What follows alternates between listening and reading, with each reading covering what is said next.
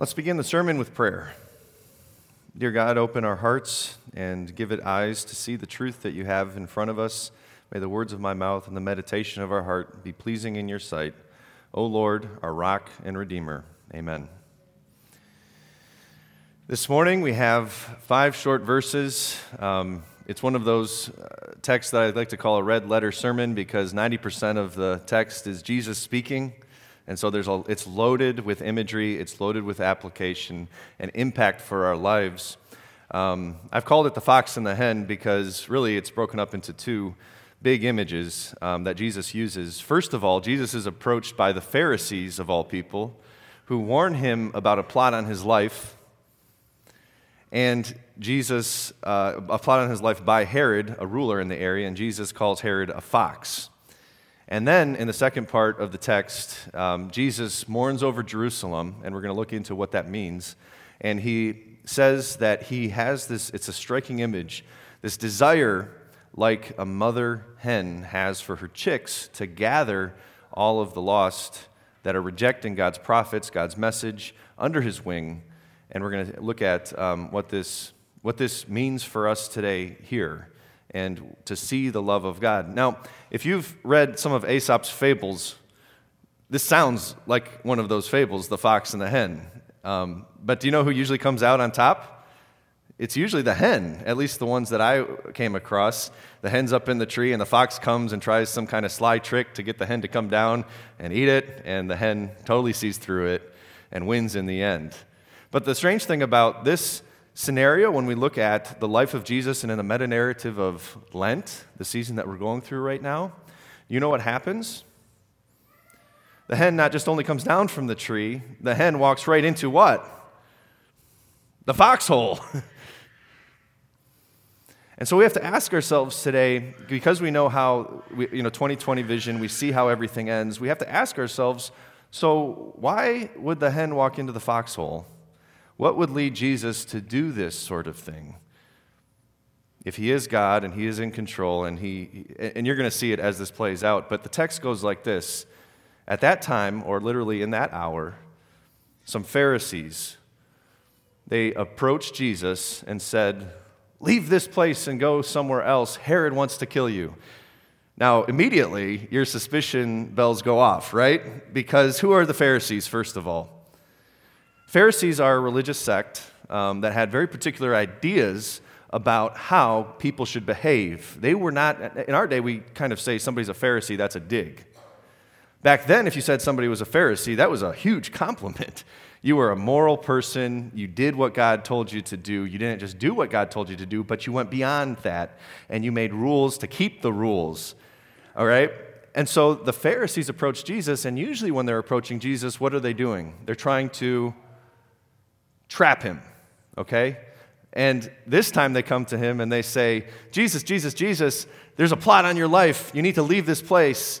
Well, there's two schools of thought on this. The commentators are kind of split. Um, some scholars say that the Pharisees, this group of Pharisees, is like the country Pharisees compared to the city Pharisees that were really against Jesus. And these Pharisees were like Nicodemus, who honestly was coming to know Jesus, and they sympathized with Jesus. And so when they heard about a plot, could be true, could not be true, I don't know, we'll find out, um, that Herod wanted to kill Jesus, they rang the alarm bell for Jesus. Now, that's one school of thought. The other is the one that I lean towards a little bit more is that these Pharisees were just going about their business, their everyday business, because you see what they want Jesus to do? They could be manufacturing this and saying to Jesus, Jesus, Herod, that ruler, you know, that bad guy that put your cousin John in prison and he killed John, he's, he's going to attack your life now. And so you need to leave this area. You see how they're trying to get rid of him? It's just another way that they're trying to get rid of Jesus. Pretty creative way, you got to admit. So the Pharisees come to Jesus, whether they were, whether they were, um, whether they were, you know, legit or not, they are coming to Jesus and they're telling Jesus about this plot on his life. And then they say, Herod wants to kill you. This is Herod, the second one that we know in the Bible. The first one was the Herod that was there when Jesus was born. He was Herod the Great. He was the one who um, became suspicious when the wise men came to visit him, and, he, and they said, There's a king of the Jews, and he, and he did infanticide across his land. The children two years and younger were killed. He was a bad, bad guy. Well, he died probably around 4 or 5 AD, and his son, Herod, Herod Antipas, became the ruler of Galilee or this northern region of Israel, and he wasn't good either. Like I said, he was the one that imprisoned John the Baptist, and he was the one that killed him.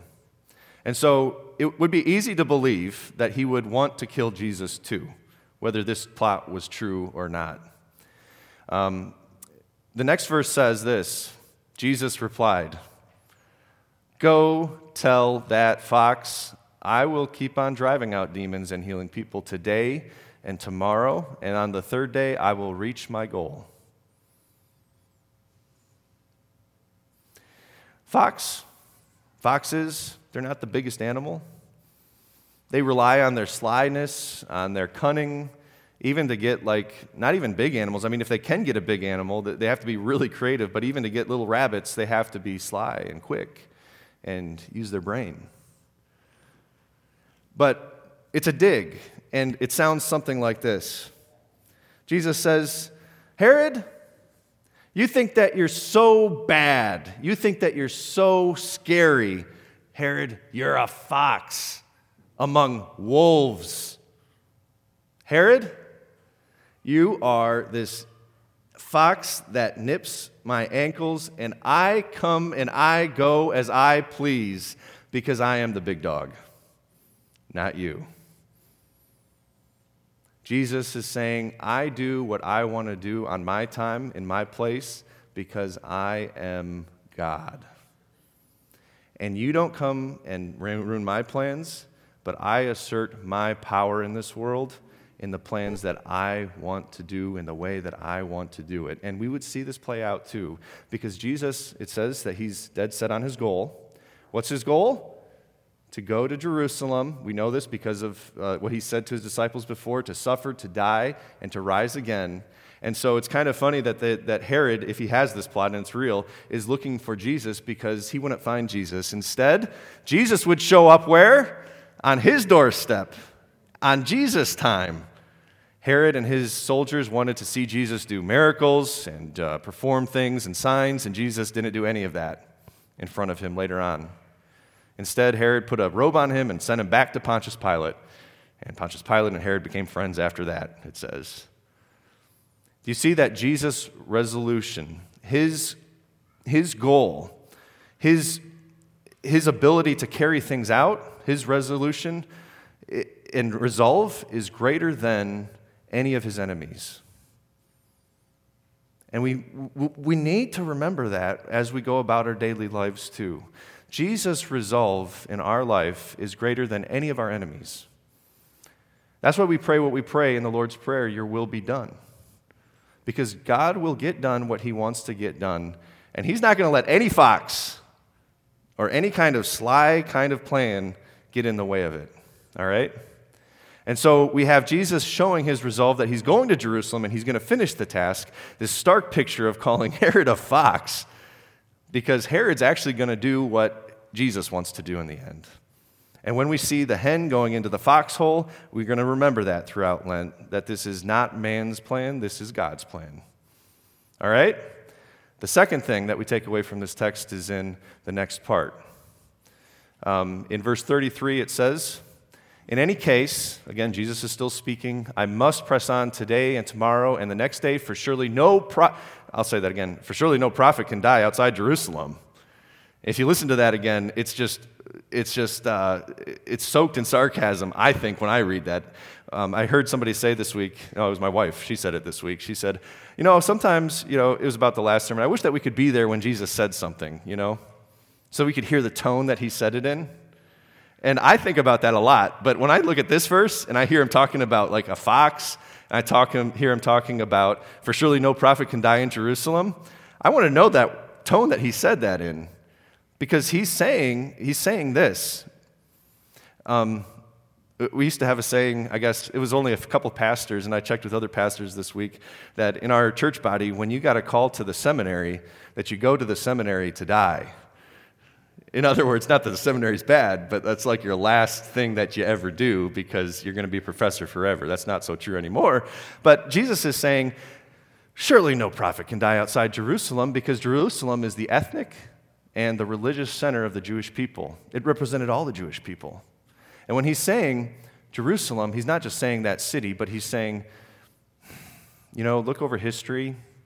Isaiah and Jeremiah and Daniel and all, or, or uh, all these prophets like Hosea that have been rejected by God. Many of the God's spokesmen have been killed because of the message that they gave. Surely no one can die outside Jerusalem because every prophet that has been sent to God's people has been rejected by God's people. And Jesus is the greatest prophet that came to God's people, and he too would be rejected. So, what's the response that Jesus has to this? Anger? Frustration? Coming down with God's fury? Because you and I have rejected God too. And we don't have to be in the religious or ethnic center, Jerusalem, to reject God and his message. We can reject God and His message like maybe famous people do that walk away from the church and uh, are, are antagonistic towards Christianity. And we might say, oh, wow, yeah, they definitely have rejected the message. But we can reject the message the same way in our hearts and be sitting in a pew almost every Sunday. When we know that God says, don't lust don't envy. I've given you everything that you need, and so why are you running after the idols of this world? And yet we leave these doors and we run after the idols of this world, rejecting and killing the prophets. When you hear the message today and you know that Jesus has given his life for you, and yet you live a, such a different life than he has called you to live, you reject that message and you kill the prophets. What's Jesus' response to this? It's in the next couple verses. He cries over Jerusalem and he cries over you and me. And he says, Jerusalem, Jerusalem, you who kill the prophets and stone those sent to you. How often I have longed to gather your children together as a hen gathers her chicks under her wings, and you were not willing.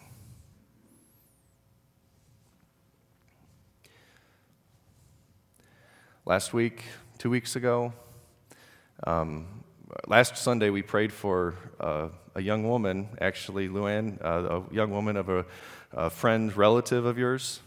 Her name is Kaima. And she had a brain aneurysm. Um, and she's 24 weeks pregnant. Before she went into the coma, and I got these updates through Luann and Pastor Patterson uh, on Facebook, the family's sharing this news uh, with us, and they know that we're praying for them. Before she went into her coma, which she still is in right now, uh, she said, Stop worrying about me. Everybody, I, she, she knew something was coming. She knew this was serious, and she said, Just stop worrying about me. It's a scary moment because we're praying for her, and God, actually, to this date that I know of, is that she's still alive and the baby is doing really well, although the doctor's prognosis hasn't changed. Um, the family said on Facebook, they were saying, Thank you for all the prayers, and they were writing about this pretty beautifully. But Kaima had this awesome resolve that I picked up on when I read this on Facebook. Um, the family said this. They said that, uh, she said, Don't worry about me. And they, they said, The power of a mother's strength is truly a force without equal in this world. In other words, although she's although she's in the state that she's in, she's fighting for her life. But she's not fighting for her life. Whose life is she fighting for? Mm-hmm. There truly is no other force of nature in this world besides a mother's love. And when Jesus says, I yearn to gather you together as chicks underneath my wing, he's saying, There's no force on this earth, and you know the force of a mother. There's no force on this earth that will keep God from giving his life to you, from fighting for you, for saying, I know all that little baby ducks have gone, and I'm going to go out there at whatever cost it takes, quack, quack, quack, quack, and take you back into my fold and into my arms because you have rejected the prophets. You have rejected my word. You have been disobedient to the things that I told you not to do. And you think that you can come back to me. You can't. I have to come to you. Why did the hen go into the foxhole? Because he loved you, because he cared for you, because he says, My life is worth you. And he's warning over this in this moment at this time. So if you hear my voice today live or online, a recording, repent and believe, because that's all it is. Jesus has given his life for you on the cross. He died in your place to take away all of your sins and he's looking forward to that day when you come to be with him, but he wants you to be under his wings until that time that he comes to, to, to bring you back. How often I have longed to gather your children together as a hen gathers her chicks under her wings, and you were not willing. Do you see that last part? You were not willing? Look, your house is left to you desolate. I tell you, you will not, you will not see me again until you say, Blessed is the one who comes in the name of the Lord. What Jesus is saying here is that there is this there is there's coming a time Jerusalem when you have rejected me so often that I'm going to give you what you want. You, you're not going to live underneath God's grace in this moment when in 70 AD your city is going to be sacked. It's going to be taken away from you. Something very precious is going to be taken away from you. But every time, this is the interesting thing about when he talks about the destruction of Jerusalem. In Matthew 24, Jesus' disciples and he are walking around Jerusalem, and Jesus' disciples are saying, Look at all these buildings around here. And Jesus says, Truly, I tell you that a day is coming when not one stone will be left on another. He's talking about the destruction of Jerusalem, right, at the beginning of 24. But then you look at the rest of 24 and 25, what does he talk about? The end time. The day is coming when there is no more gathering the chicks underneath your wing. The day is coming that not only your city is going to be destroyed, but you and I are living in this time right now that God is going to come back one day to take us to be with Him. And if that day doesn't come first, before we die, that will be a truly terrible day if we're not underneath His wings. And so that's why Jesus cries about this. And He says, I want to gather you underneath my wings because the day is coming that in, can you go to the next slide? Um, look, your house is left to you desolate that means it's going to be empty. There's not going to be anything left. There's going to be no hope. And the next slide. In Philippians 2:11 it says that day is coming that whether you have whether you have believed in Jesus or whether you haven't believed in Jesus, your knee is going to bow. It's going to bow in submission of Jesus. And it's not going to be just as a mother hen, but it's going to be as your judge. So, Jesus says, Believe in me and repent because that day is coming. What are we going to do in response to this? The final thing, in conclusion, we're going to run, we're going to run to the wings of his peace in every moment that we can. In every time that we can, we're going to say, Jesus, you, your prophets, your word, it's here, and I want to run to that safe space. How do we run to that safe space? We're going to mark those times in our days and our years in our calendar and say, God, you have given me Christian community. And I know that when I hear this message today, that I'm built up in faith. And so when we have church on a Sunday or church on a Sunday evening or morning, that you're going to run to that and say, I'm not running to that because Pastor tells me I got to be in church, but this is a huge thing in my life that I want to be a part of because God is keeping me in His care, in His wings. And that when you know that you've been baptized, if you haven't, talk to me, that in your baptism, you wake up every morning and you say, God, you have made me who I am and I live in your care. And when you come up to the Lord's Supper and you take the body and blood of Jesus, He's saying, I want to put my wings, and I am putting my wings around you, and there's nothing that can touch you because I forgive you. You're going to have peace when you run into the wings of Jesus. Peace that nothing in this world, although you might be persecuted, and saints across the world are being persecuted for their faith, it's going to be, it's going to be destructive, but it won't be devastating because you're under his wings. You have access to God the Father through prayer because he's given his life, his son of his, his son for you. You can pray to him and you can ask him anything you want and you can have eternal life. Because here's what I'm going to close with. Although the hen went into the foxhole, did he stay there? No.